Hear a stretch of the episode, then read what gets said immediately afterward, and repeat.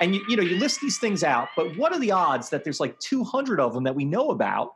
And in every case, 200 out of 200, the least likely thing happens. I've been here for years, ordained by my peers, putting suckers in sears, wearing bow ties for years.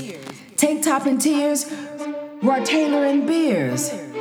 Making a change, finding the strange, feeling deranged on the face, but firing range. Rain down like a 9.2 progressive. Overture voting, we like to be guessing. Accused of constantly uh, uh, uh, question. Breaking. Hey everyone, welcome back to iHeart PCA, the podcast where we're talking about the Presbyterian Church in America, uh, denomination that we're in, and we're trying to talk about the positive things in our denomination, talk to people, uh, accentuate the positive, not sort of critique uh, our denomination as much although there are critiques that can be made for sure. And so I'm Doug Serven. I'm a pastor here at City Pres in Oklahoma City, and I'm with my friend Justin Edgar, who is a pastor in Albuquerque at also City Pres. So, Justin, how are you? What are you doing this week? I'm good, man. Um, I'm just, uh, you know, living the quarantine life, bro. How about you? Yeah, um, it's always hard to exactly say what I'm doing all day, every day, but it spreads out and I guess it's stuff, right? Yeah. Or even remembering what day it is. Like it is Friday, I think. I think it's right? Friday. I wanted to ask you about one of the things. Uh, we're on a Zoom meeting. Not everyone else can see that, but Justin has a golden rooster in the background. So I just want to ask you about that golden rooster, Justin. What is that? A golden rooster is an award that you get uh, here at City Pres for uh, being a volunteer. So each uh, Christmas, right around Christmas season, we do a big party and uh, with good food and drink, and we award awards. It's kind of like our version of the Office Dundie Awards. Um, we basically use the same spirit of those awards. We think of awards for each of our volunteers, some of the funny, quirky things that they do, and then we give them an award for that. How's that going over? It's been great. Yeah, we we love it. Um, it was so good that you copied it one of the few things you've copied me on that I have. I did copy it, yeah. and I think personally improved on it. We have people in our church give them out into the community, and then they take pictures, and it's sort of amazing. And people love to get an award. I actually had one guy who I gave it's a best jukebox song picker and I gave him the award at a place where I write my sermons, and he like cried because he hadn't gotten an award for like 15 years, and so like this meant a lot to him, and this is a profound moment. Um, so that's amazing. I am thankful that you gave me that idea, and it's a great idea. Yeah, it, it, has been fun for us, and my staff does a great job, like thinking of names and. Uh, I love to MC the events and give it out, but I'm glad you've improved upon it. I'm gonna I'm gonna steal that idea next year. Well, we are here today with iHeartPCA with one of my friends and Justin's friends, Ray Cannata. So, Ray is a pastor at Redeemer Church, Redeemer Presbyterian Church in New Orleans. Uh, and so, Ray has a lot of things going on, which we're going to get to. But first, I just wanted to say, Ray, thanks for being on. Why don't you just introduce yourself to everyone? Who you are, and then I'm going to ask you how you got into the PCA so you can like merge those questions together. Uh, well, yeah, from uh, from New York City, originally out of boroughs, and then lived in the, the burbs of Jersey from uh, junior high on, and um, uh, came down to New Orleans. Uh, let's see, a couple months after Katrina, and been here ever since. Here for life. And how did you get in the PCA? Like, you did you plan on this nomination? I don't think you did. Well, I mean, I, I, I wasn't raised in a, in a, a church going home, and I um, I uh, was in college, and I was I, I, went to Catholic high school, and I was uh, I had I was I overthink everything, so I was I was obsessed about a lot of things, and the bigger the issue, the more I get obsessed with it. So I got a little obsessed with my mortality at one point and I decided priests were good people to talk to about that. So I, but there was a layperson who taught theology my junior year Mr. Rosanelli, and he was utterly wonderful. I found out he was a sacramental minister. He could um, he could give out the host uh, at this chapel that nobody knew we even had across the street in the rectory, across the street from a high school. I found out about this during lunch period. Every day he would go over there and he'd wait to hand out the host to uh, to people that the priest had blessed. And in my experience, no one ever went over the entire time and you know the whole year that I went over there. I was the only one. So I'd go and I didn't. I'd never been confirmed, so I didn't take communion. But I would just because I had a captive audience, I just ask him my questions, you know. And he was super patient and super kind and so he kind of planted some seeds in me. Uh, I still wasn't a Christian. I got to college, and in college, I took a bunch of religion classes. And long and short of it was, I, I was in a world religions class with the professors, typical, you know, just sort of loved everything except Christianity, you know. And but he said they're all sort of the same. It was the you know the IBM card thing, the illustration they used in the '80s, you know, and uh, everything's sort of another path up to God. And uh, I kind of didn't, you know, I, I didn't agree with that. I was I was 19, but I could see something different. I, I realized that well, every other religion, despite the outer trappings and the flavor they have and the traditions they have that may be similar, the thing that makes them the same is every other religion has a way where you save yourself. You know, you you break out of the cycle rebirth by working on your karma. You pay something, you learn some secret, you do some ritual, whatever to get out of this predicament, whether there's a God or just a, a power in the universe, is always a way to move forward that involves you doing something or you believing something or you giving something. And only Christianity said that uh, was sort of stood alone as as the one religion. I realized that sort of uh, said, no, God does the doing for you, and it was all by grace. And kind of freaked me out thinking that you know twelve uneducated fishermen came up with this, you know, in a backwater place that never had a building more than forty five feet high and had no other literature to speak of besides the Bible. And yet they came up with the only unique idea in religious history, really, that sets them apart from everybody else of the thousands of religions. And then no one's copied it. You know, you get Islam and you get Mormonism, you get Scientology, you get all these others that come later, and they go back to the old formula, even if they incorporate and co opt a lot of the Christian language and story and all that. They go back to saving yourself. That freaked me out. I, I couldn't believe that that came anywhere but from above, you know? and that was really the tipping point for me. So, uh, so I came to faith, and when I did, uh, I knew very few Christians. I didn't really like the Christians on campus that much, and for my own, you know, hangups. And uh, so I got myself a Mead's Handbook of Denomination out of the library, and I started reading it cover to cover and decided I was going to find out what denomination. I, I ended up visiting 20, 25 different churches, but and a lot of some cults and stuff too. But I ended up deciding that I was going to find the one that was most focused on grace and at least on paper, and that was Presbyterian. And so I ended up at a PCA church, and it was it ended up being the one that that more students from my college at Wake Forest went to than any other church in town. And the InterVarsity chapter, there wasn't an RUF at the time, there is now, but the InterVarsity chapter was dominated by PCA people. And in fact, the former director of it had become the pastor at the PCA church, and so that's how I got kind of plugged in with that. And then coincidentally, a bunch of other things. I, I got a hold of these Steve Brown tapes. I don't know if anybody remembers Steve Brown from Key Life I went on spring break uh, down to Key Biscayne to visit some to, to you know to, to, party, and I needed some money from my mom. My mom wouldn't send me any money until I uh, until I went and go visited some cousins, and they were all Catholic, but one uh, one cousin became an EPC pastor, and he took me. It was on a Sunday, and, and, my my girlfriend at the time, who became my wife now of 29 years, was with us, and she had visited this church before too. That was Key Biscayne Presbyterian. So I went there. I signed the guest book, and I started getting the tapes and now, a couple years later, when I had this conversion experience, I started listening to all these tapes. I had a car accident. I was on a couch for a while, and uh, I listened to 250 um, Steve Brown tapes. I found a physical therapist who worked for my parents who uh, also had these tapes. I borrowed his, and I listened to 500 Steve Brown sermons in one summer, and uh, that got me uh, got me Presbyterian and Reformed, I guess, or whatever. So then you eventually went to Princeton and got an MDiv, right? Yeah, I did an MDiv and I was uh, interned at a PCA church and then uh, was really uh, went there to, to get uh, as first step to get a PhD and teach American history and um, uh, was starting to feel a lot of feedback that I should go into ministry. So that confused me. So I stayed and I got a fellowship for a THM, with a little stipend and all my tuition covered. Got to keep my housing. So I stayed and did this this sweet THM deal, hoping that that would help me sort of figure it out. I still was very, very reluctant to go into ministry. So I ended up taking a job at Princeton. I was the assistant um, archivist and rare book collection.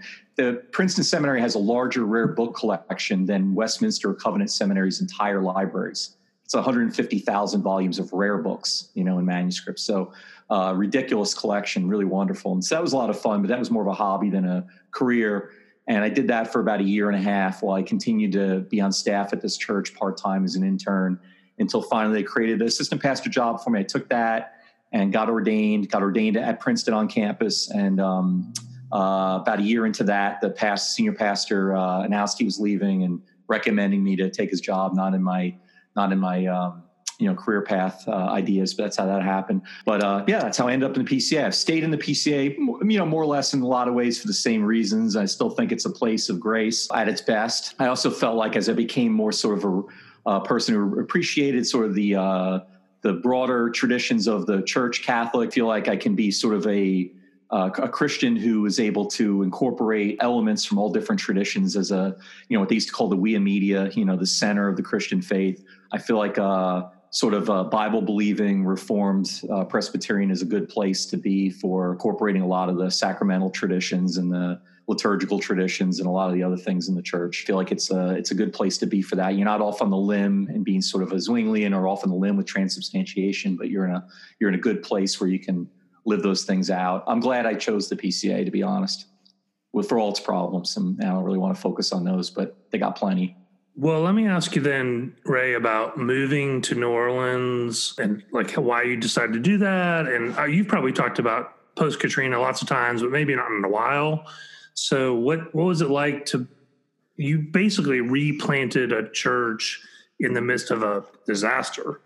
Yeah. So I was, uh, I'd been 14 years the, at the only church I'd ever really been at. Only the second one I've ever been a member at, even. I don't, and only the one in North Carolina, I've been a member at about a year. And then I go to seminary and right away I intern at this church, join it. I'm there 14 years. So I'm 37 years old and um, been senior pastor there for a while. And I, we built a building uh, first building, first new building in that town in 50 years, Bridgewater, New Jersey, in central New Jersey, the richest county in America, and uh, is the first new building in the Presbytery, Metro New York Presbytery. I really was feeling uh, more and more pulled to a different philosophy of ministry that involved that really wasn't able to be done in, in a suburban setting. I think. Anyway, I was uh, really feeling antsy about that, but in the midst of that. I get a call while I was on a sabbatical working on a on a my, my dissertation. I get a I get a call hmm. for um, come visit this church in New Orleans. It's the only PCA church in the city of New Orleans. Uh, I've been there about four years. It was about 40 people on a given Sunday.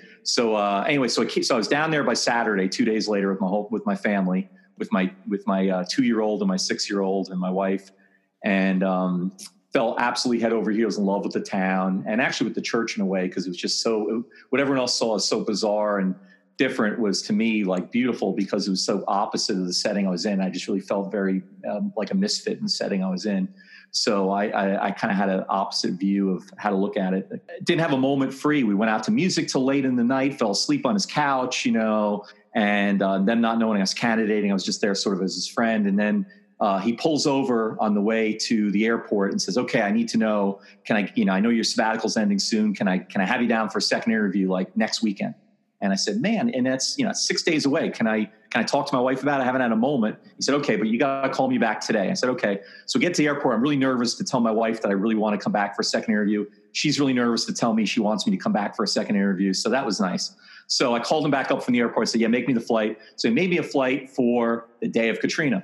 So I'm at Sesame Place, this amusement park in Pennsylvania with my kids, enjoying it. When I get a phone call from my friend Matt Brown, he said, Have you seen the news? You know, levees broke and all this. And so thought that was the end of it. So we reopened the church about three months after Katrina. You know, 80% of the city flooded, 50% of the city was destroyed. And so these people were all, you know, unemployed or worried about their jobs. All their friends had left. They all knew people who died. They were all trauma victims. And uh, I was the only one in the city I knew for a while who hadn't been through it and we started rebuilding houses. The first uh, one of the first weekends, the first Easter, we had uh, 100 missionaries from three different teams, while we had maybe 30 people from our church. But we added about 120 new people in the church in the first 18 months. That's the good news. The bad news is we lost 60 of those 120 in the first 18 months. So we had this massive front door and this massive back door. Uh, but we inched forward. And uh, when the smoke cleared, we worked on the houses longer than any other church I know. We worked on it in the whole city. We worked on it for eight years. And so now New Orleans is your home, right? I mean, it's all you uh, think about and live in and all that. Yeah, I mean it's uh, it's everything to me. I mean, I really do love this place. I feel like the city's changed me more than I've say, changed the city, and that's a good thing. Hmm. Um, I always say that New Orleans reminds me uh, more. It's more than any place else I know in America. It reminds me of heaven, and it reminds me of hell. You know, it's I think it's got a great biblical picture of what heaven's supposed to look like in a way that the churches can learn from. It's a place of sharing. It's a place of grace. It's a place of diversity. It's a place lived real diversity, not politically correct diversity. You know, it's a place of celebration, celebration capital of the country, place of feasting. You know, that's what, what we see in the scriptures about what heaven's supposed to be like. That's what Jesus uses as his parables uh, for what heaven's like. It's a feast, you know.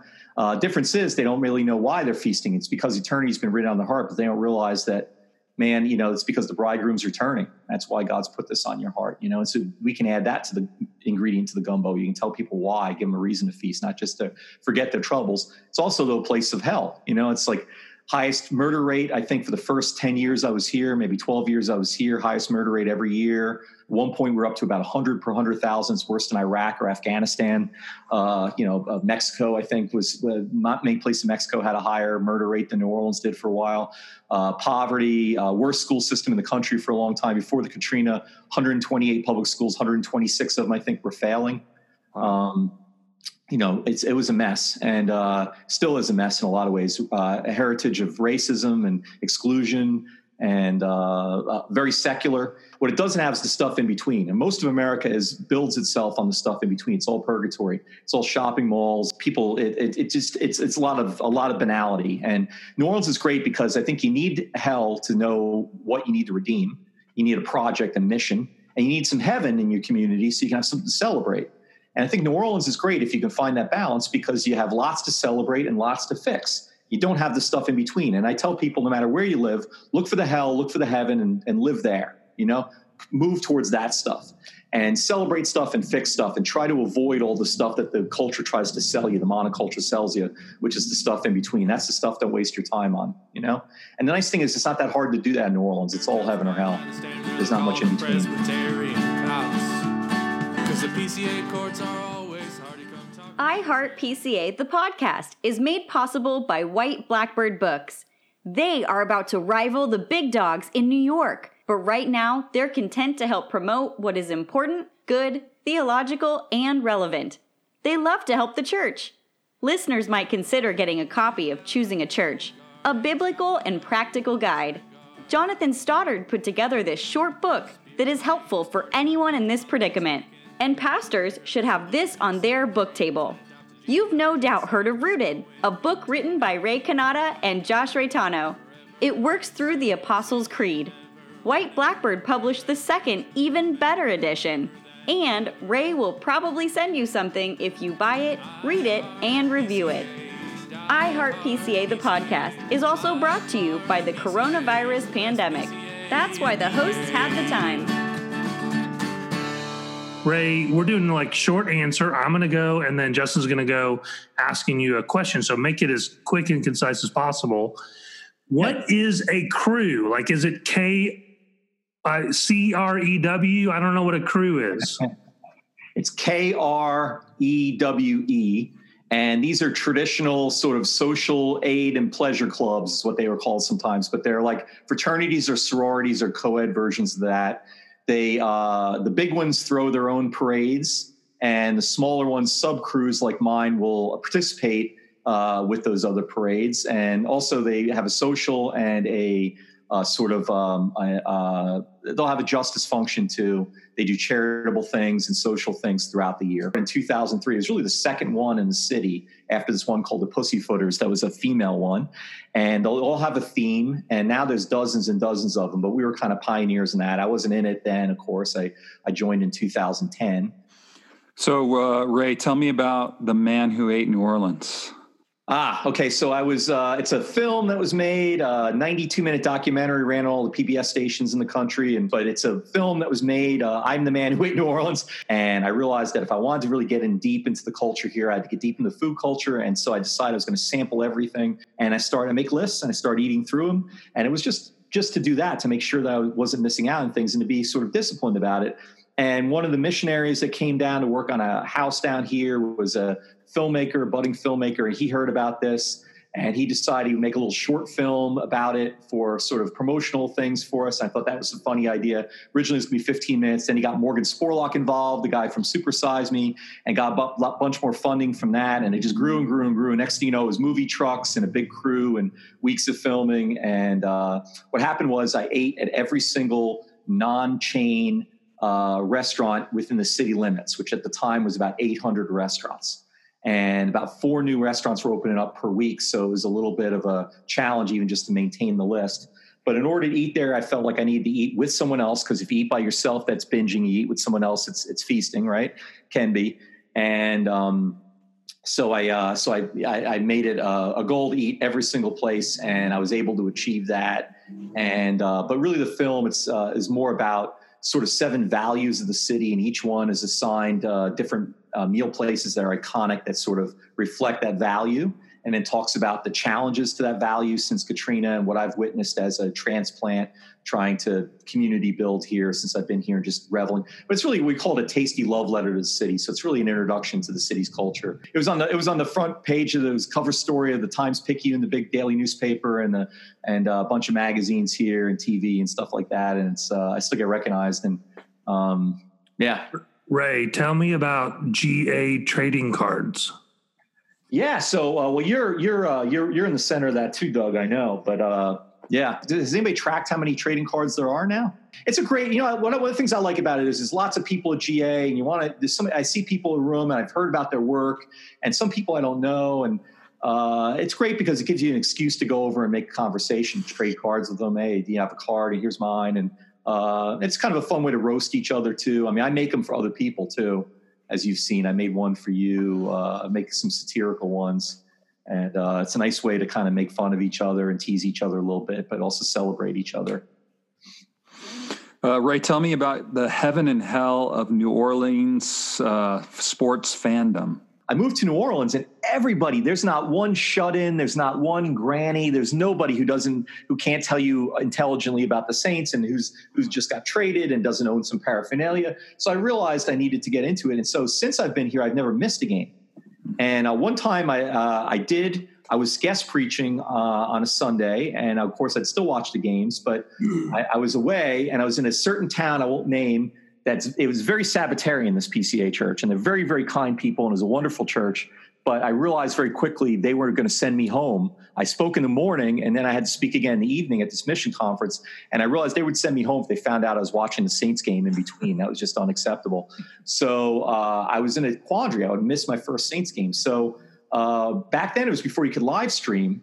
This was like maybe 2008 or something. So I started texting my wife, and she would text me the scores during the thing and I'd be talking to the to the elders about stuff, and I was fundraising, of course, while I was there for the mission work we were doing. In the middle, I get really excited. What happened? What happened? Oh, nothing. I just got some good news, and then I get I'd, I'd let out you know uh, uncontrollable whines, you know, and stuff, and they were like, "Well, was, uh, bad news from back home," and you know, pray for me, you know. But it was, but I did, I did. That's the only game I've missed, but I kind of felt like I was sort of halfway there, but yeah, I go to games now too. I do. I'll go three or four games a season. Ray, anyway. tell me about the. I'm also a Big Easy Roller Girl fan, by the way, too. That's my second favorite sports team locally. But we'll have to talk about that. I was a cheerleader for a while for the Big Easy Roller Girls, roller girls. Can you tell me about the LSU Tigers? I don't know anything about them. I mean, I'm sure they're great. Uh, I think they won last year something big, right? They won a championship or something. But uh, I, I, mean, I'm supportive of it. I mean, it's my saint, my state, and everything. But yeah, I don't really know much about it haven't been to a game or anything. Uh, there, there, there's fans around here. I've seen them. Tell me about uh, your favorite live venue in New Orleans and uh, maybe your ah. favorite per- performance at that live venue. And so I go out to a lot. We have we have I don't know 100 or more music venues in the city. Several really good ones in our neighborhood. I don't know if I have a favorite at all. I mean, some favorite bands, and Rebirth Brass Band is certainly uh, amazing. They played at my party, at my they called it the Last Supper. It was the last meal on my list for my movie and we rented out this big hall. It was a black tie affair, and we honored all these famous chefs that were there. Anyway, Rebirth Brass Band showed up and did a, uh, a second line through the middle of the of the hall, which was, I mean, I can die now, you know. Okay, so I just got one more, and then we're going to move to Rooted. So just real quick, what is the SJC, and why are you on it, and why is it awesome? uh, the SJC is the Supreme Court of the PCA. It's where you go if you have a complaint, you you, you you're supposed to bring it to the person, a la uh, Matthew 18. But then when that's not resolved, you could bring it to this local session if it's a if it's a congregational issue, and then from there they can you can appeal to the presbytery. Presbytery would probably bring a committee to study it and then bring a recommendation to presbytery. And if you still uh, aren't satisfied, or if it's a press presbytery issue where there's a complaint, then it ends up, uh, if everything's in order and filed in time, it goes to the Standing Judicial Commission. It's an elected committee of 20, commission of 24 of us. There's no appeal above it. The rulings are final. And I am one of the 12 pastors that's on it. I was elected to it um, in, I don't remember when, like six, seven years ago. And I always said it's my least favorite job that I've ever had in ministry, hands down. I've just really not felt like I was well wired for this job but I'm growing to appreciate it more and more. And the thing I like about it is the people I get to spend time with in our meetings. Thanks for your service in that. So let's, I just want to talk for a couple minutes about your book, Rooted with Reitano, and how that came to be, what it's been like to have that out, uh, what you want people to know about it when I we uh, planning this church, and I really didn't have a lot of experience in doing the things I was supposed to be doing. What I found was I was having a I was having an outreach, whether or not they came to all of them came to church. I was certainly having an outreach to a whole lot more people that were unchurched. And I was really struggling to figure out a way to communicate the basics of the faith so we can move forward. So the meat, so we get to the, you know, from the milk to the meat sort of stuff. And I started, uh, you know, developing this idea. I'd done a Sunday school series on the Apostles' Creed back in New Jersey, where I had been and I thought, wow, well, let me let me try to flesh this out into a sermon series and some other things. And as we developed this uh, through the church plant, it really became very, very helpful. And there's a reason why the Apostles' Creed has stood the test of time now for 2,000 years. It's been so helpful to people in all different cultures and all different denominations and all different traditions uh, again and again, it's been such a great resource, and I realized why uh, trying to apply it to my to my setting. And so, at the same time, Josh Reitano, he'd been one of my interns, in, and when he was at Princeton, when I was ministering near there, and uh, we were we were best friends, and and uh, he uh, he was planning a church then a few years later in um, in, in the city of Cincinnati, and very similar to our church and uh, but just for Cincinnati. And he decided to do a similar thing, and he used some of my material, and he improved on a lot of it. And then we started uh, realizing that uh, people started asking for some of the material, and we thought, oh, why don't we just make this available to more people? And we started.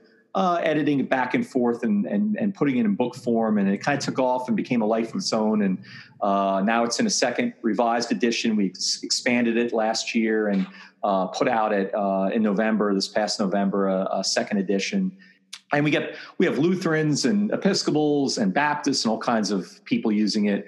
Uh, I've I've given it out to a lot of unchurched friends and then used it as a conversation starter afterwards. And my own father, actually, my birth father, came to faith through Rooted. Uh, you want to hear that story real quick, or you have time? Yeah. Time for that? Yeah. Okay. So he was a lifelong adherent of Native American spirituality since 15 years old. And when I say an adherent, it wasn't something he dabbled in. It was his whole life. It was the only thing he was interested in. He never had a sports team. He never had a band. He never had anything else. He was interested in women. He was married seven times. He's interested in women and uh, Indian stuff. That's it. So he was adopted into the Mandan Indian tribe, uh, a tribe that Lewis and Clark stayed with. Out, uh, it's a Plains tribe. Anyway, he lived on that reservation on all for about 10 years he went through some trials himself and became a adopted uh, person in some of the clubs, kind of crews, so to speak, of the uh, Mandans. And uh, he wrote a self-published book and two editions on his Mandan spirituality, on Native American spirituality. And he was a guy who really, in his book, kind of despises uh, Christianity and all this, what he calls sky religions. Well, we became very, very close, and he really loved me and we, we really grew together last few years. And I read his book 15 or 20 times. I mean, just I was fascinated by it. And he uh, never really read my book. And it was kind of funny because he was such a reader. I mean, he was just rifling through books constantly. And uh, finally, one time I hadn't talked to him in a few days. I called him up and I realized it was the year anniversary from when I gave him the book and he had read uh, rooted through uh, three times uh, hadn't gone to sleep in days and 106 questions for me he started reading. And so we got we worked our way through about 10 or 15 of those. And at the end he said i, I think i want to be a christian. And so uh, and it, it, stuck. And he became a kind of a funky strange christian but he became a christian. And he uh, last two years of his life he uh, self-identified that way. And and it really he was the most unlikely convert in the world, and it happened with un, unaided, just reading Rooted. So I thought, man, if Rooted could convert my dad, it could convert anybody. So um, you know, by God's grace, God uses His Word in all kinds of ways, and it's really just uh, one, just another way of celebrating His Word. That's incredible. Great yeah. story. Thanks for sharing that. Yeah. Amen. I appreciate that story too, and I'm thankful for the book, and it's a great book. So, this is a podcast. We're asking you to maybe subscribe, leave a review, share with others. You know, we got a Facebook group with White Blackbird. Um, and, you know, we're trying to have conversations about this. Do something good out there in the world in the midst of craziness. Maybe pick up this book yourself and read it. And, uh, you know, Ray has a Facebook page for Rooted, and he's like rabid about it no surprise. So you could like post on there and he'll probably come over to your house. I don't know. I mean, who knows what he's going to do? So, like, we want you to do that and work on uh, engaging with each other and be positive. Amen. And sh- share the book around, right? And yeah. when you do, take a picture with yourself in the book and post it on the Facebook page. There you go. Tell us about conspiracy th- theories. We didn't get to that. That's a big part of kind of uh, what you're into. So, all right. Well, you got to have me back one time to just talk about this. I, I have uh, I have something that I do called Tinfoil Fest, and I'm the sole speaker at Tinfoil Fest every year. Uh, I live on Magazine Street, and my office is on Magazine Street in Uptown, um, less than a mile from the last place that Lee Harvey Oswald lived before he moved to Dallas a few months before he killed the president. So uh, if he and all the you know the JFK movie, the Oliver Stone movie, and uh, if you if you get involved in it in the conspiracy at all, it all centers on New Orleans. If, if, if he was if he was in fact involved with other people, was in New Orleans. I actually own the mirror that he would have looked into in his apartment in in on Magazine Street. Believe it or not, they never touched that place. It was a wreck. And fifty something years later, uh, they finally renovated. And my buddy lives across the street from it. And so he would dumpster dive for me and he pulled the mirror out that came out of uh, the house. And so I have it now in my, uh, in my study. Uh, I have a mirror. And I also have a brick from Lee Harvey that Lee Harvey Oswald walked over uh, to get into his front yard, front door. So anyway, uh, yeah, here's what I say about, I'm not big on conspiracy theories in general, but it, we all believe in conspiracy theories because uh, people conspire.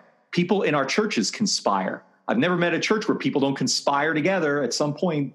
Uh, God, you know, uh, sadly, you know, to uh, you know, do in other people, uh, get them out of a committee, uh, fire their pastor. Uh, you know, nations conspire, and generally speaking, the more powerful you are, the more opportunities you have to conspire, right?